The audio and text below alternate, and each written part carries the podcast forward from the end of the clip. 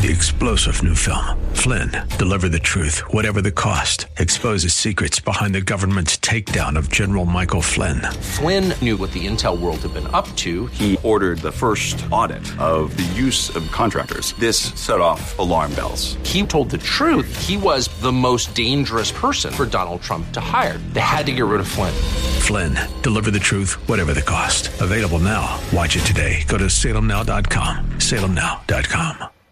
Welcome to the KFAX Ministry of the Week Sunday message. The Bay Area has a rich diversity of churches and ministries that serve the community in Jesus' name. And here at KFAX, we love to shine a spotlight onto the great things God is doing through the kingdom work of pastors and ministry leaders. We feature a sermon or presentation from that leader to get you better acquainted with churches who will welcome you to worship and ministry opportunities that invite your involvement. Welcome to the KFAX Ministry of the Week Sunday message. Today we're very pleased to have Pastor Stephen H. Converse of Grace Bible Church. After pastoring in youth ministry for 15 plus years, Steve accepted the call to pastor at Grace Bible Church and began his ministry in January of 1998. He's a graduate of Indiana University of Pennsylvania with a degree in criminology and a degree in Bible pastoral ministry from Christian Heritage College in San Diego.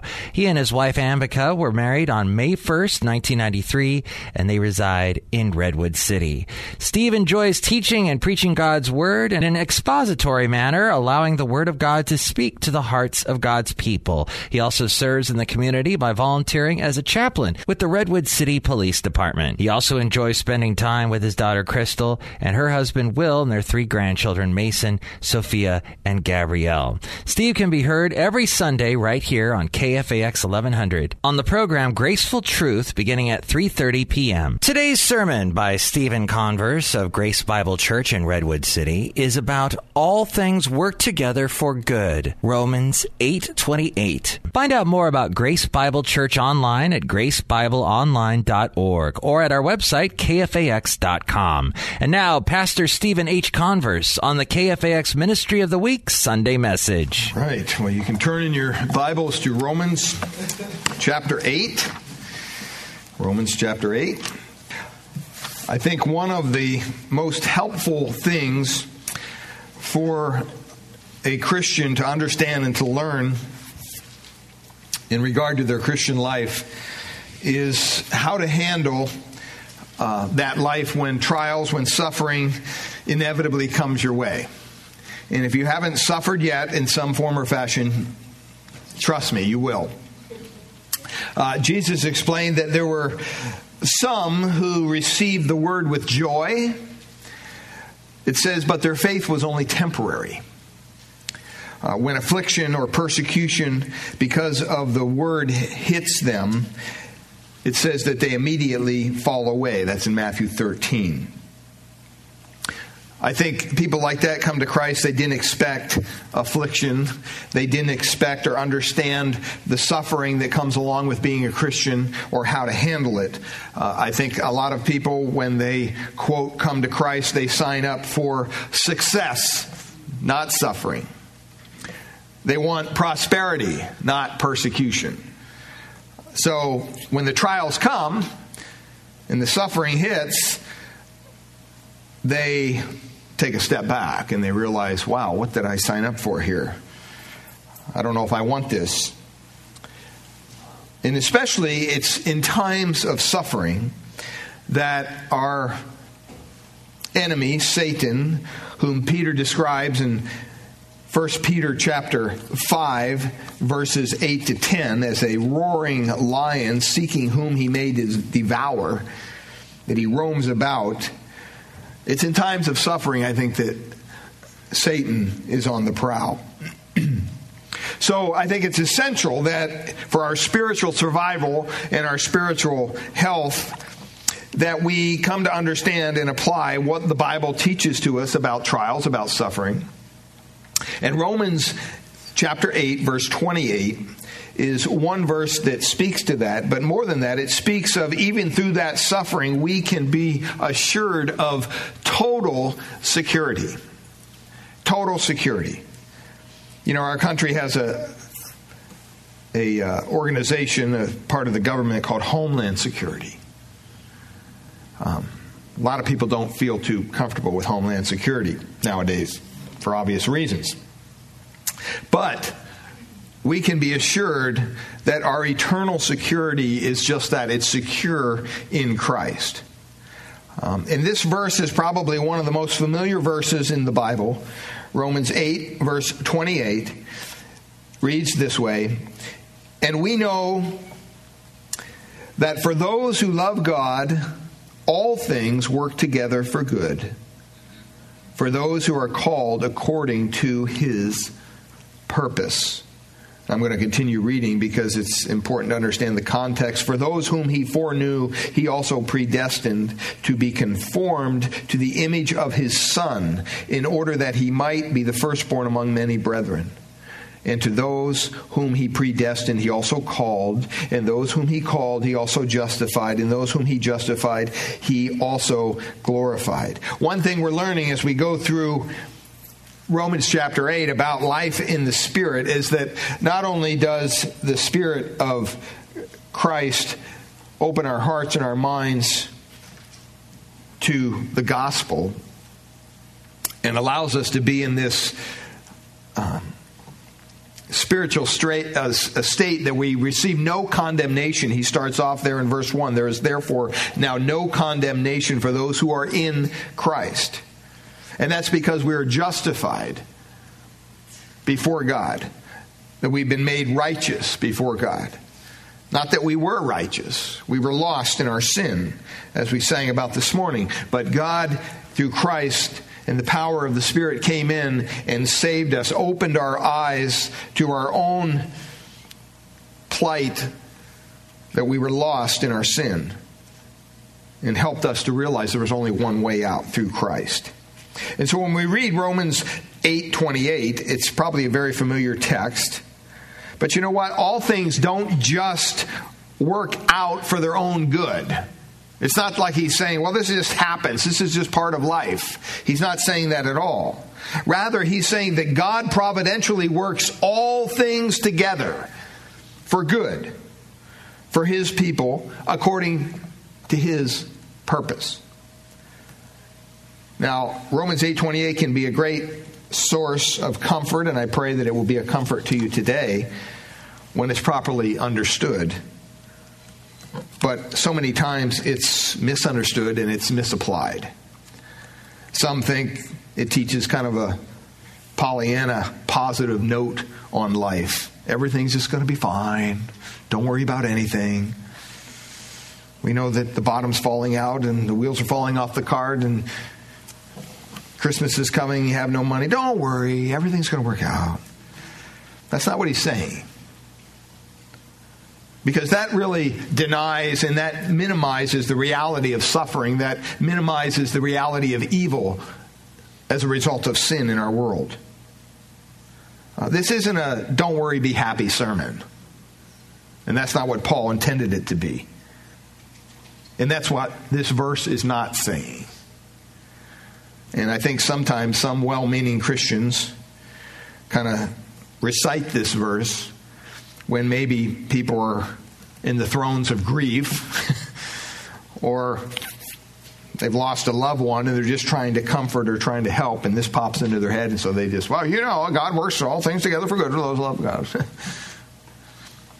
And sometimes that falls on deaf ears because i don't know about you but at the moment of loss the grieving person mostly needs your presence the grieving person mostly needs your help with practical matters. And later, maybe, after the grief has passed, you can help them apply this verse and understand it better. Because it will help us to weather suffering when suffering comes if we understand this verse before the storm hits. So, in the context here, Paul has given us this encouragement, this hope, with the truth that, you know what, we have suffering in this present age. And we've looked at the different groanings that have happened. Creation's groaning, believers are groaning, even the Holy Spirit is groaning. And they're all groaning for this curse to be lifted. We looked at that the last couple weeks. And so here, Paul says basically, you know what? These present time sufferings that you're going to go through in life, they're not even worth comparing to the glory that one time you will possess in the future. It doesn't even compare. It's like a blip on the radar screen. Nothing. And so he encouraged us with the truth that the Holy Spirit is also, we looked at this last week, helping us because sometimes we don't know what the will of God is. We don't know how to pray. And the Bible says that the Holy Spirit intercedes for us. So we have the Holy Spirit interceding for us. You have Christ as our mediator.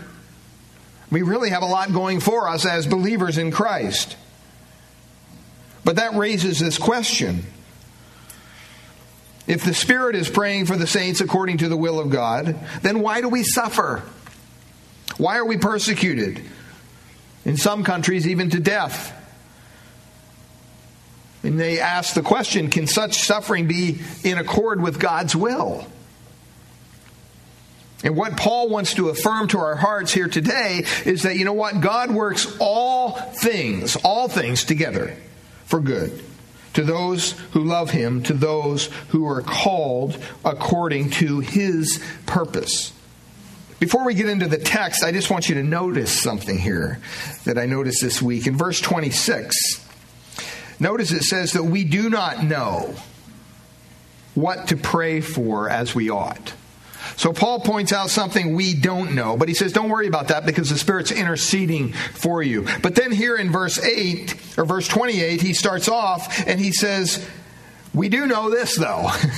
We may not know how to pray at times, how we should, but you know what? One thing we do know for certain we know that God causes all things to work together for good. In our weakness, sometimes we don't know how to pray, but the Spirit's interceding for us. And that should give us comfort to know that our sovereign God is working all these things in our life, good, bad, ugly, whatever, for the ultimate good of His purpose. One commentator Douglas Moo talks about these verses, and he says this in verses 28 to 30 in his commentary on Romans. He says, We know that all things are working for good for those of us who love God. And we know this is so because we who love God are also those who have been summoned by God to enter into relationship with Him a summons that is in accordance with God's purpose to mold us into the image of Christ and to ultimately glorify us. See, this is not a happy, happy in Jesus gospel that we preach. It's also a gospel that contains suffering. Sometimes there's confusion of the, the, the way of salvation. And we have to re- be reminded that, that Jesus said, narrow, right? Narrow is the way that leads to life, broad is the way that leads to dis- destruction. Someone penned this little poem. It's called Easy Road Crowded. It says, The easy roads are crowded and the level roads are jammed. The pleasant little rivers with the drifting folks are crammed. But off yonder, where it's rocky, where you better where you get a better view, you will find the ranks are thinning and the travelers are few. Where the going smooth and pleasant, you will always find the throng. For the many more's the pity, seem to like to drift along. But the steps that call for courage and the task that's hard to do, in the end, results in glory for the never wavering few. See, the way of salvation is not broad, beloved, it's narrow. And sometimes we're caused to believe that, well, gee, everybody's a Christian. We live in America. Well, there's a lot of people that are claiming to be Christians that are not. It's just that simple because when you talk to them and you begin to understand what they understand the gospel means to them. It's not what the Bible says it should mean. And so God here is through Paul is telling us that he can not only work all things for his saints together for good, but that he can also work all things these saints are doing for good as well. And so those who are in Christ, those who love God, those who are called according to his purpose for their life, we should rest in the confidence that we are beneath the shadow of his wings.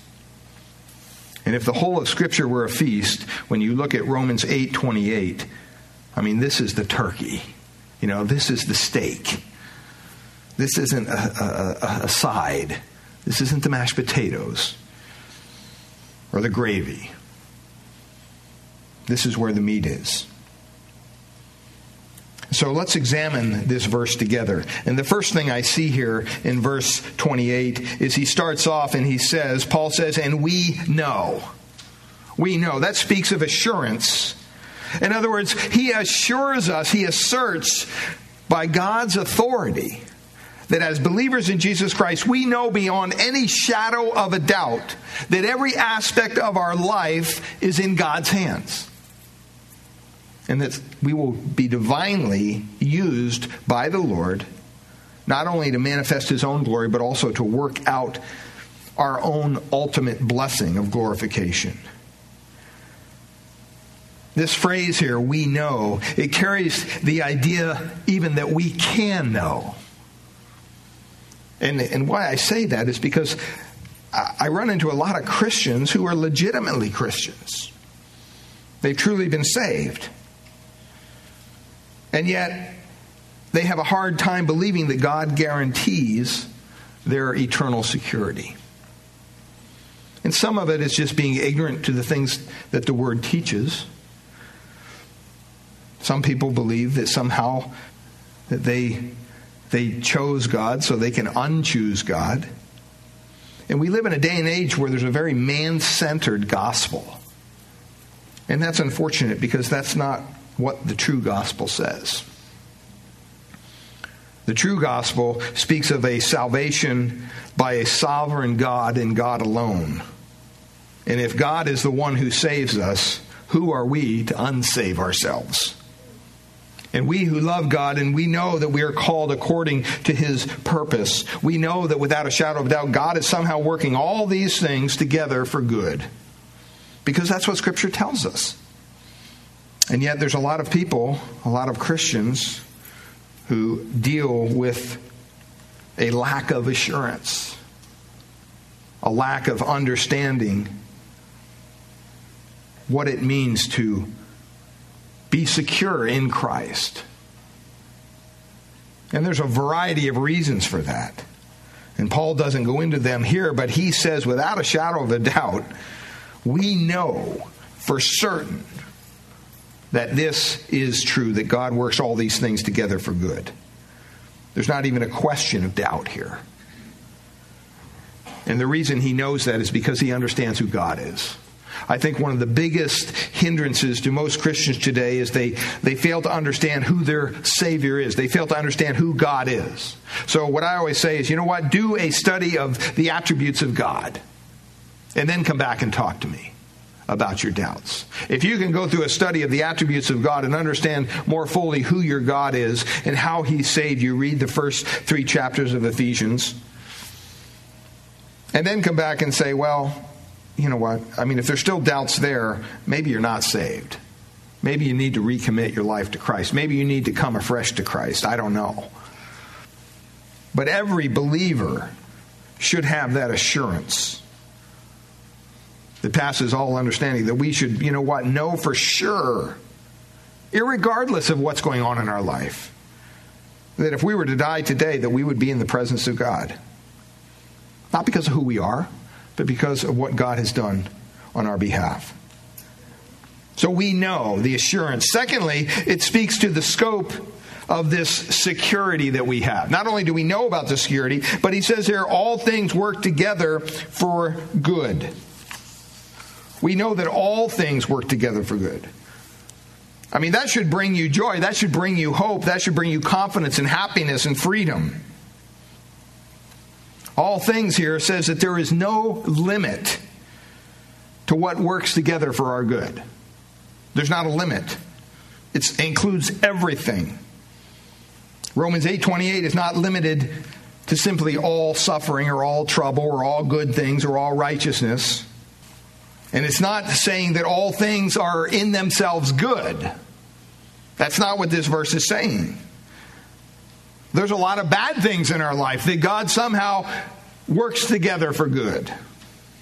That word good there is interesting in the original language, agathon in the Greek. If you have an aunt or a grandmother named Agatha, that's what it means good. It means good. Refers to something that is morally, inherently good. Not just something that's good on the outside. Not just something that looks good, but something that's good through and through. And it's interesting the precision of the Greek language. There's another word that, that, that speaks to being good just on the outside. Oh, that looks great. Now, this is the word that means, you know what? It's good through and through. It's not just superficially good. A matter of fact, it can even refer to things that don't look good, but still are good because they're inherently good, because God somehow is using them for his purpose. And so Paul here has in mind our current circumstances, the current life that he's living, by application, the current life that we're living, but he also has in mind our future glorification. Don't forget that. One day we will be glorified. That's what everybody's groaning about in Romans chapter 8. We all want to be freed from this body of sin and death. And since everything in our lives, the good, the bad, the ugly, whatever you want to say, ultimately works together, God works all those things together for our good, hear me, nothing could ever cause you, if you're truly saved, to lose your salvation. Nothing. Nothing. In Deuteronomy chapter 8, 15 and 16, God uses difficult circumstances in the nation of Israel and he takes them out and lets them flounder around for several years. And at the end of that verse, it says, that he might humble thee, that he might test thee, to do thee good in the end. See, God didn't send Israel out to wander around in the desert just for the fun of it. You know, we don't have a God that is up there moving us like little chess pieces on a, on a chessboard saying, oh, I wonder how he'll respond to this. Let's see. Everything in our life has a purpose, has a plan. Here, he did it to refine them. And everything ultimately works together for good for God's children. It doesn't happen automatically because you have the Spirit at work, you have the Son who's constantly interceding. It's not like we just go to bed one day and wake up the next day and we're, well, everything's great. No. There's a process, a process of sanctification that takes place each and every day. But look at these things. It says good things, first of all. We can include good things for our good. Um, John MacArthur put, a, put, a little, put together a little list of the good things, and uh, he said, first of all, we can include God's attributes, that God works all those things together for our good. He also includes God's promises. Did you ever go through and just start underlining promises? Exodus 34 6 says that if we repent of our sin, that God is merciful and gracious. Psalm 91 15 reassures us that God is with us and walks through with us for all of our troubles. Philippians 4:19 says that God will supply all of your needs. God's promises are, are things that we need to be reminded of. So we have God's attributes, we have God's promises, we also have God's word.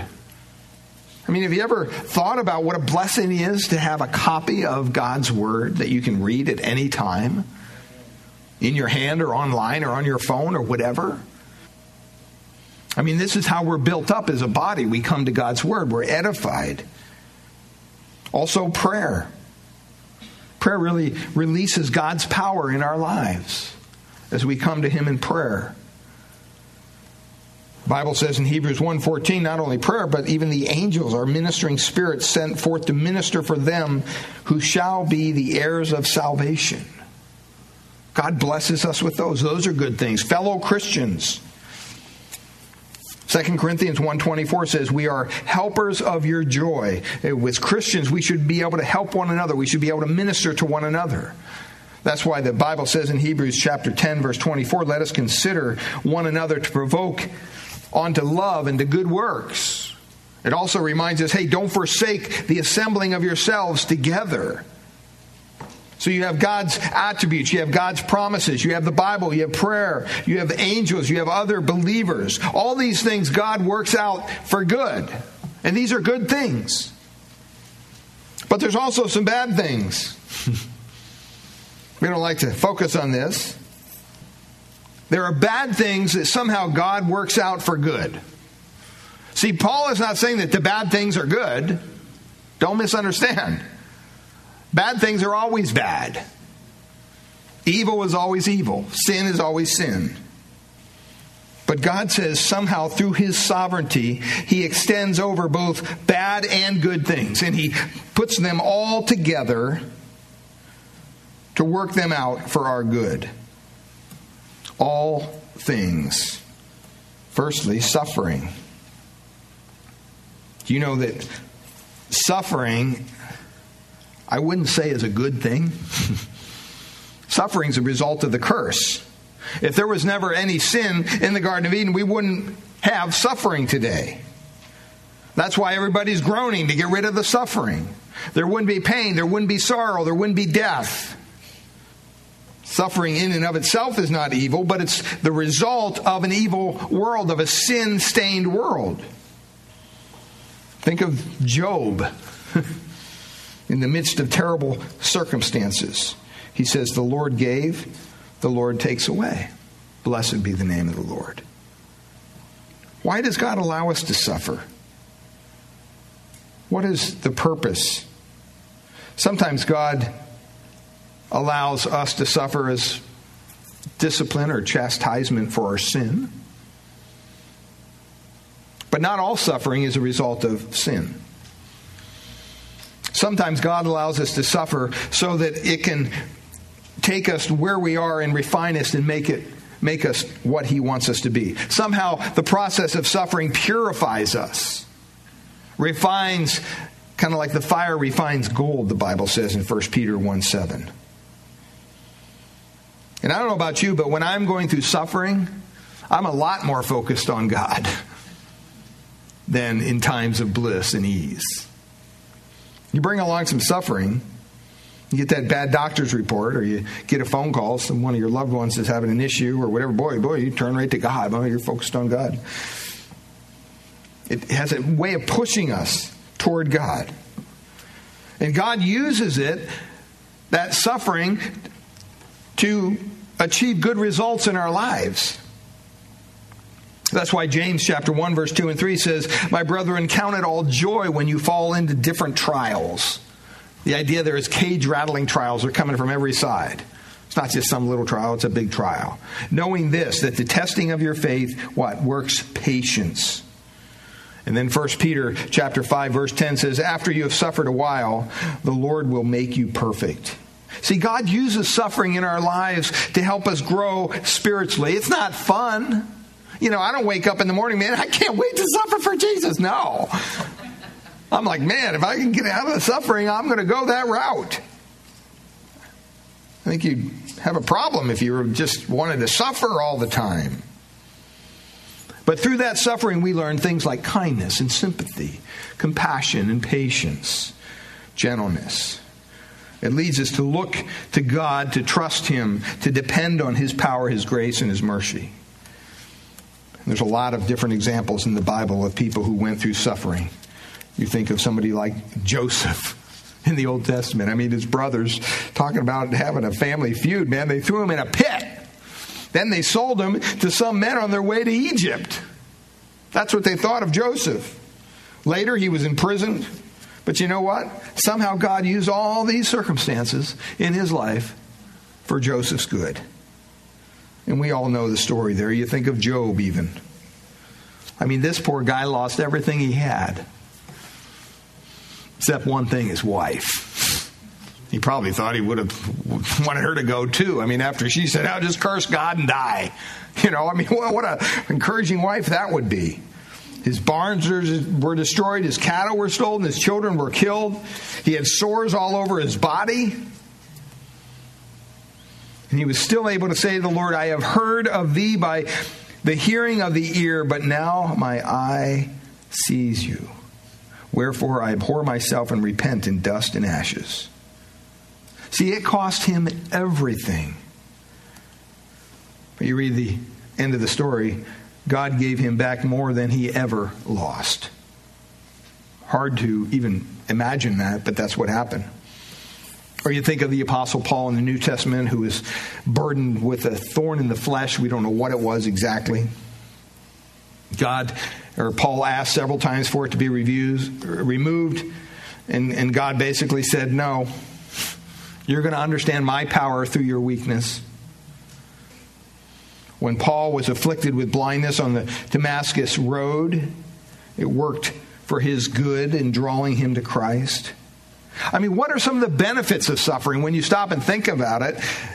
I don't know about you, but when you see people suffering, it really teaches us to hate sin. You know, when you see somebody in the hospital bed and they're sick and they're losing their mind and they're not doing well physically, that's all a result of the curse. Thomas Watson, a Puritan, said this Affliction teaches us what sin is. A sick bed often teaches more than a sermon. we can best see the ugly visage of sin in the glass of affliction and suffering. And that is so true. When Jesus went to Lazarus' tomb, it says that he groaned in his spirit. He was troubled. Why? He was faced with suffering, he was faced with death. He agonized over the tears, the pain, the sorrow that sin and death brings. So when you go through suffering, you learn to hate sin a little bit more. But I think when we suffer, it also helps us to see our own sin when we go through suffering. I mean, you know, when everything's going well in your life and every boy you're just cruising along on autopilot and you know, you don't have any spiritual problems, family's doing well, you're doing well financially, everything's just easy street. Get a little pious. Feel a little good about yourself. But as soon as everything collapses, as soon as troubles come your way, sometimes it's even easier to shake your fist at God and say, Why did you do this, God? Why? Because you could become impatient. You begin to doubt God. And you know what? It's in those times that's when we find out do we really trust Him? Are we really trusting Him? With the daily things that go on in our life. So suffering has a way of exposing the own, the, our own sinful hearts. And suffering, as I said before, drives us to God. It drives us to God. When we're going through suffering, boy, we're quick to fall on our knees and pray. And it also conforms us to the image of Christ. We enter into the fellowship of Christ's suffering. And so you, you have to stop and you have to thank God for things like suffering. Read this illustration, little story. And years ago, there was a fishing fleet that sailed out from this small little harbor on the east coast of Newfoundland. And in the afternoon, while the fleet was out to sea, this great storm arose, and when night settled in, not a single vessel from all of the fleet found its way back into port. And all night long, the wives and the mothers and the children and the sweethearts paced up and down the beach, wringing their hands, calling on God to save their loved ones thinking that all hope is lost. Or to add to the horror of the situation, during the night, one of the cottages caught on fire. And since all the men were out to sea, it was impossible for the women and the children to save the home, and it burned to the ground. And it was an incredible fire. Well, their hearts were broken clearly. And when morning broke, the story says To the joy of all, the entire fleet found its way safe back in the bay. And as the folks came off the boats and onto the land, there was but one face that was a picture of despair, and that was the wife of the man whose home had been destroyed in the fire. And meeting her husband on the shore, she cried out, Oh, husband, we're ruined. Our home, everything that it contained, was destroyed by this massive fire last night. All the men were gone. There's no way we could have put it out. But the man exclaimed this Thank God for the fire. It was the light of our burning cottage that guided the whole fleet into port. See, sometimes what looks to the human eye to be devastation and horror, God uses in our lives, in the lives of others. So, suffering is one of those things. Also, tempt- temptation. Secondly, temptation. God uses things like temptation. When we're tempted, we should be driven to our knees in prayer. When we're tempted, it should remind us of our prideful heart. It should help us depend on Christ more. It should definitely make us desire heaven more. In heaven, there'll be no temptation. Remember what Paul cried out in Romans 7 the good that I would do, I do not, but the evil that I don't want to do, that's what I end up doing. Oh, wretched man that I am. And everybody's groaning to be freed from this body of sin and death. That's why Paul could say in Philippians chapter 1 verse 21, to me to live is Christ, but to die is what? Is gain. And he says, I'm kind of a conflict here between the two, having a desire to depart and be with Christ, which is far better. So temptation has a way of pushing us closer and closer, our desire to God. And then the last thing, which is kind of a different thing if you think about it, that God even can use our own sin for his good. Wow. Because he says there, all things work together for good. Well, you know what? All things include sin. And what he wants us to understand no matter what happens to us as Christians, God will ultimately work it out for our good according to his purpose. Now, that doesn't take away from the ugliness of sin. Sin deserves hell for all eternity. But God somehow, in His greatness, overrules it in our lives for our own good. I mean, if you can get your mind around that one, that's just incredible if you stop and think about it. When we see the sin in other people, we should have a holy kind of angst against it. But we should also have that same angst against our own sins.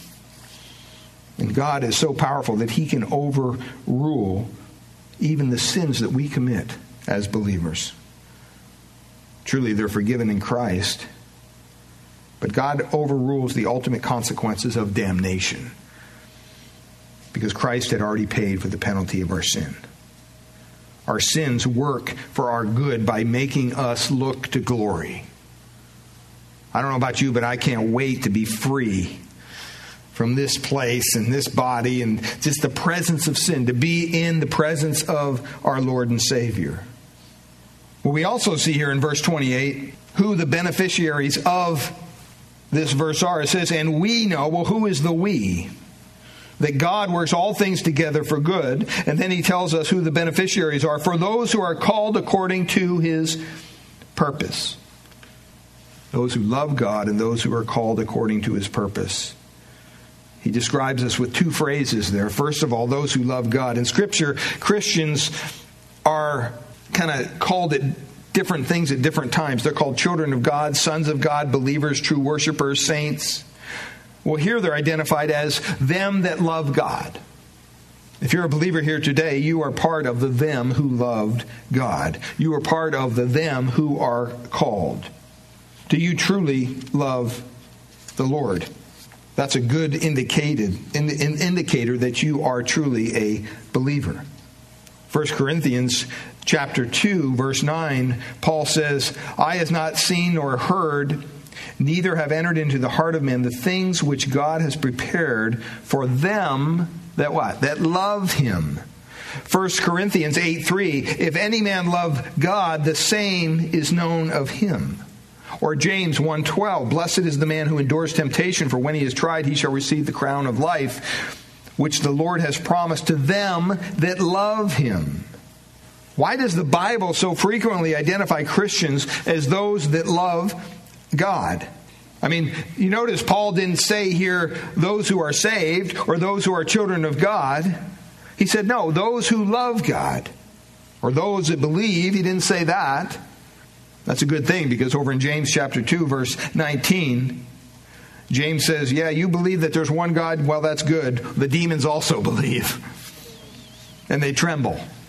See, true salvation is not based on whether you believe in God or not. Do you understand that? It's based, true salvation produces people who love God, who love the things of God. Ephesians chapter 6, verse 23 and 24 says, Peace be to the brethren and love with faith from God the Father, the Lord Jesus Christ.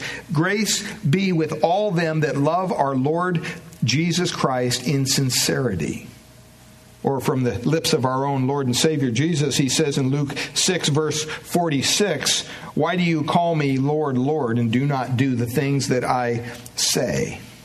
So there's a clear indicator. If you love God, it's not just lip service. You're going to see it in somebody's life. A true Christian seeks communion with God. A true Christian praises God, glorifies God. A true Christian enjoys the peace that we have as a believer. You love what God loves, you hate what God hates. I mean, do you think that one day you just woke up and said, you know, I think I'm going to start loving God now? Doesn't happen that way. An unbeliever can't generate the kind of, of love that we need to have for God. Matter of fact, Romans chapter 3, verse 10 11 tells us that no one can do good on his own, no matter how hard he tries. Romans 5 1 says that we believers have peace with God. Well, in contrast, what does that mean? That means unbelievers are at war with God. A person who is at war with God, who is ignorant, in darkness, and hopeless, cannot love God on his own. I mean, there are only two kinds of people in the world today those who love God and those who hate Him. Basically, that's it. Now, you may not see yourself as a hater of God if you're, if you're not saved, but you are. That's what the Bible says. Those who love God keep His commandments. Those who hate God don't. Those who are Christians don't love God as much as they should, maybe, but their heart's desire is to love and obey Him. So, a love for God is something that we need to possess. Secondly, he says, those who are called. Those who are called what does that mean? God's call is what changes a person from a hater of God to a lover of God. That's when it happens.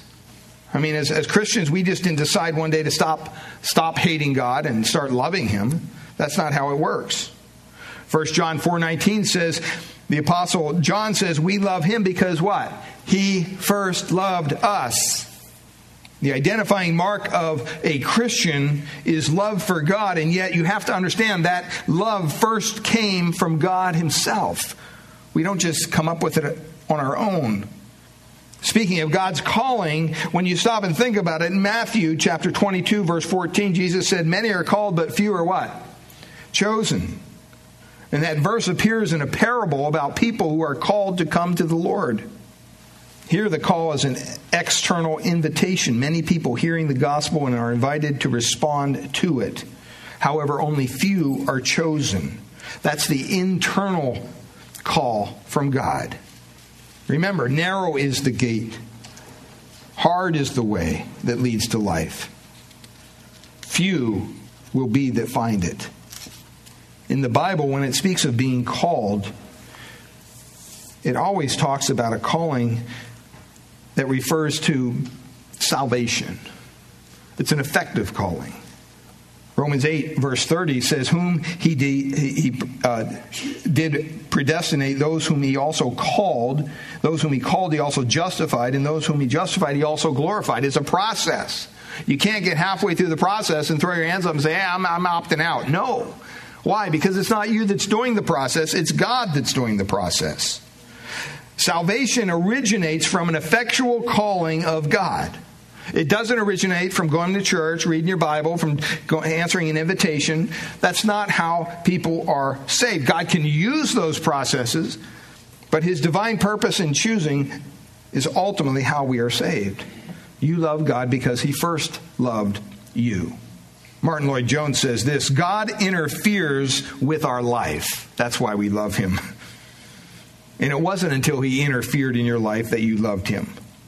He initiated your salvation. That's so important to understand. And throughout the Bible, the church is referred to as those who are called by God.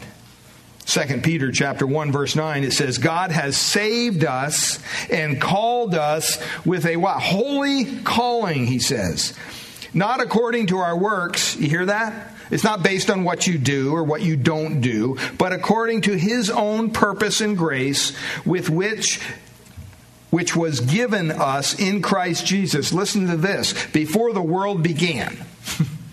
so that plays in right with what Ephesians says. Before the foundation of the world, we were chosen in Christ. God saved us in eternity past so that he could glorify us in eternity future. If that doesn't speak to total security, I don't know what else does. That's why it's impossible for us to lose our salvation once you have it, because we didn't do anything to get it in the first place. It was God who chose us. So, why do all things work together for those that are, love God and called according to his purpose? Because the called are the same ones who are going to be justified, and the ones he justifies are the ones he's going to glorify. In the end, it's all going to work out. And we're going to be conformed to the image of his son one day. We're not complete, beloved, until we're like Christ. And God's working that out in our lives now. That's one thing that we have to look forward to. Jesus said in John 17, verse 12, Those that the Father gives me, I have kept, and none of them is lost.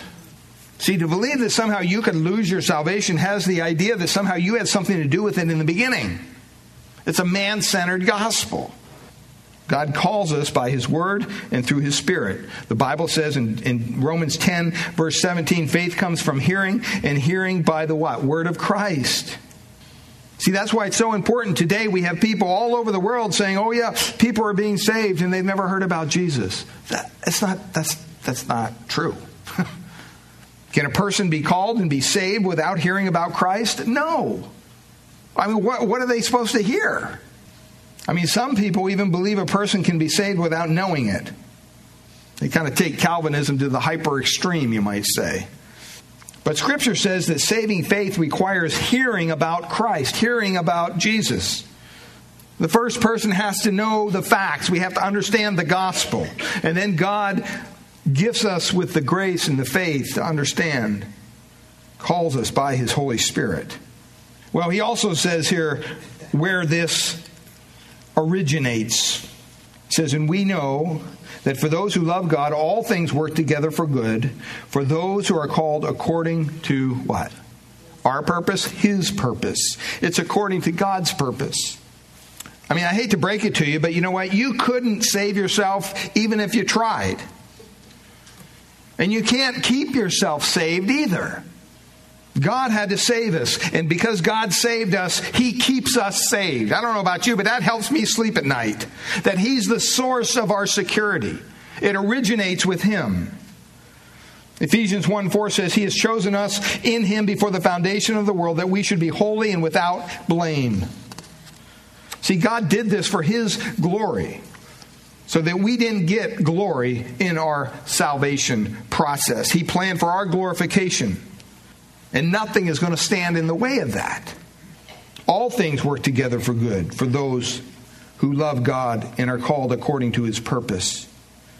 I mean, the supreme illustration of that, you might say, is the death of Christ himself. Here he is, the Savior of the world. He's dying this horrible death. the worst thing that could ever happen in human history.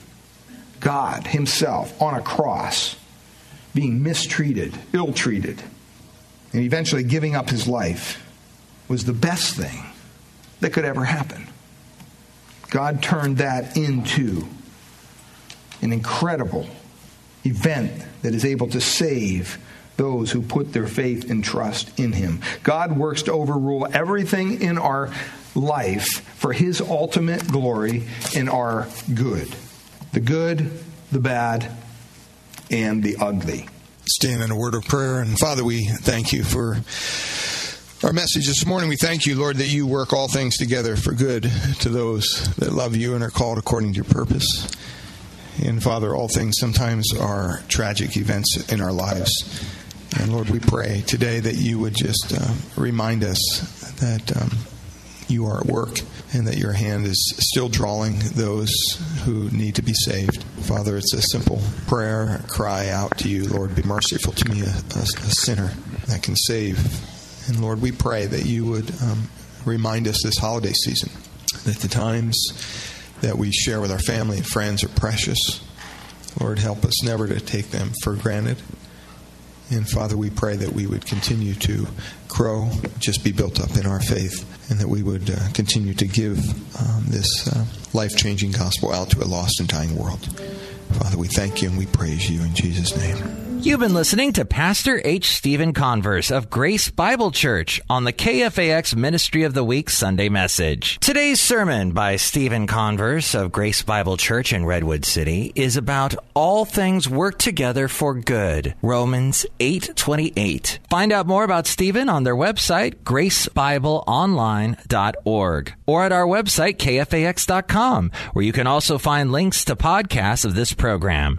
I'm Mike Matthews. Join us here again next week for the Ministry of the Week Sunday message on AM 1100 KFAX. Three star general Michael J. Flynn, head of the Pentagon Intelligence Agency, knew all the government's dirty secrets. He was one of the most respected generals in the military. Flynn knew what the intel world had been up to, he understood its funding. He ordered the first audit of the use of contractors. This set off alarm bells. The explosive new documentary, Flynn, Deliver the Truth, Whatever the Cost, uncovers the facts behind this scandal. Flynn told the truth. He was the most dangerous person for Donald Trump to hire. I find out the worst enemy that I'm going to face in my life is right here in America. They took my assessment and they wanted me to change it. And I was like, I'm not changing it. They had to get rid of Flynn. With in depth interviews, archival footage, and never before seen personal records of the man behind the headlines. I just felt like I was drowning. Flynn, deliver the truth, whatever the cost. Available now. Watch it today. Go to salemnow.com. Salemnow.com.